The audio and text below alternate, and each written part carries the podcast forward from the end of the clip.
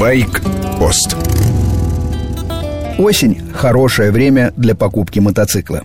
Цены снижаются и в салонах, и на вторичном рынке. В салонах, потому что торговля – это деньги, деньги штрих.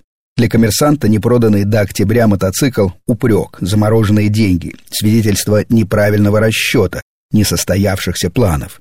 Некоторые мотоциклисты тоже не любят морозить технику в гаражах, предпочитают продать, чтобы весной при хорошем раскладе добавить и купить что-то новое. Но спрос осенью невелик, так что по максимальной цене мотоцикл продать нельзя. В общем, настает время покупателя, когда можно поторговаться и не спеша, с умом подойти к приобретению техники. Конечно, мотоцикл в первую очередь должен нравиться, без этого никуда. Но все-таки на нем предстоит ездить, поэтому, как минимум, вам должно быть удобно сидеть. Не стесняйтесь примерить, именно примерить мотоцикл. Поставьте на центральную опору, а если ее нет, попросите придержать мотик в вертикальном положении. Сядьте, желательно в мотобрюках или как минимум в наколенниках. Защита увеличивает наши линейные размеры и иногда помогает понять огрехи в эргономике. Проверьте, чтобы ваши колени не упирались в бак или другие детали. Возьмитесь за руль. В этом положении вам предстоит провести много часов, поэтому прислушайтесь к себе. Если под вами эндурик или кроссовер, встаньте на подножках. Возможность ехать стоя – важный козырь на неровной дороге. Приятно бывает изменить положение тела и на хорошем асфальте, например, в дальнем путешествии, когда затекают ноги. Высота мотоцикла – очень важный параметр. Снимите мотик со всех опор, сядьте и опустите ноги.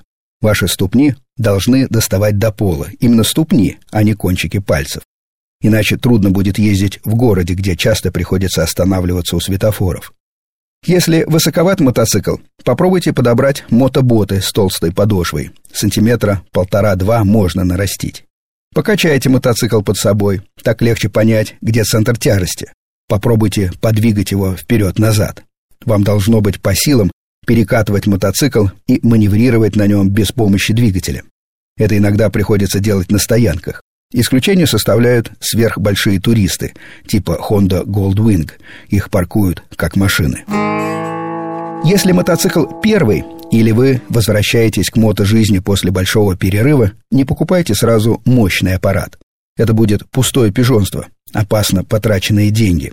Вы не сумеете понять и оценить по достоинству возможности мотоцикла. Покупать надо технику, которая вам по плечу. И дальше с ней подружиться, исследуя возможности, идеи, заложенные инженерами в двигатель, шасси, тормоза. По статистике, большинство продает первый байк через два сезона. За это время как раз и появляются осознанные предпочтения и достаточные навыки. С вами был Сергей Фонтон, старший. Слушайте «Байкпост» – программу о мотоциклах, мотоциклистах и отношениях на дороге. Короткая рубрика выходит в эфир каждый будний день.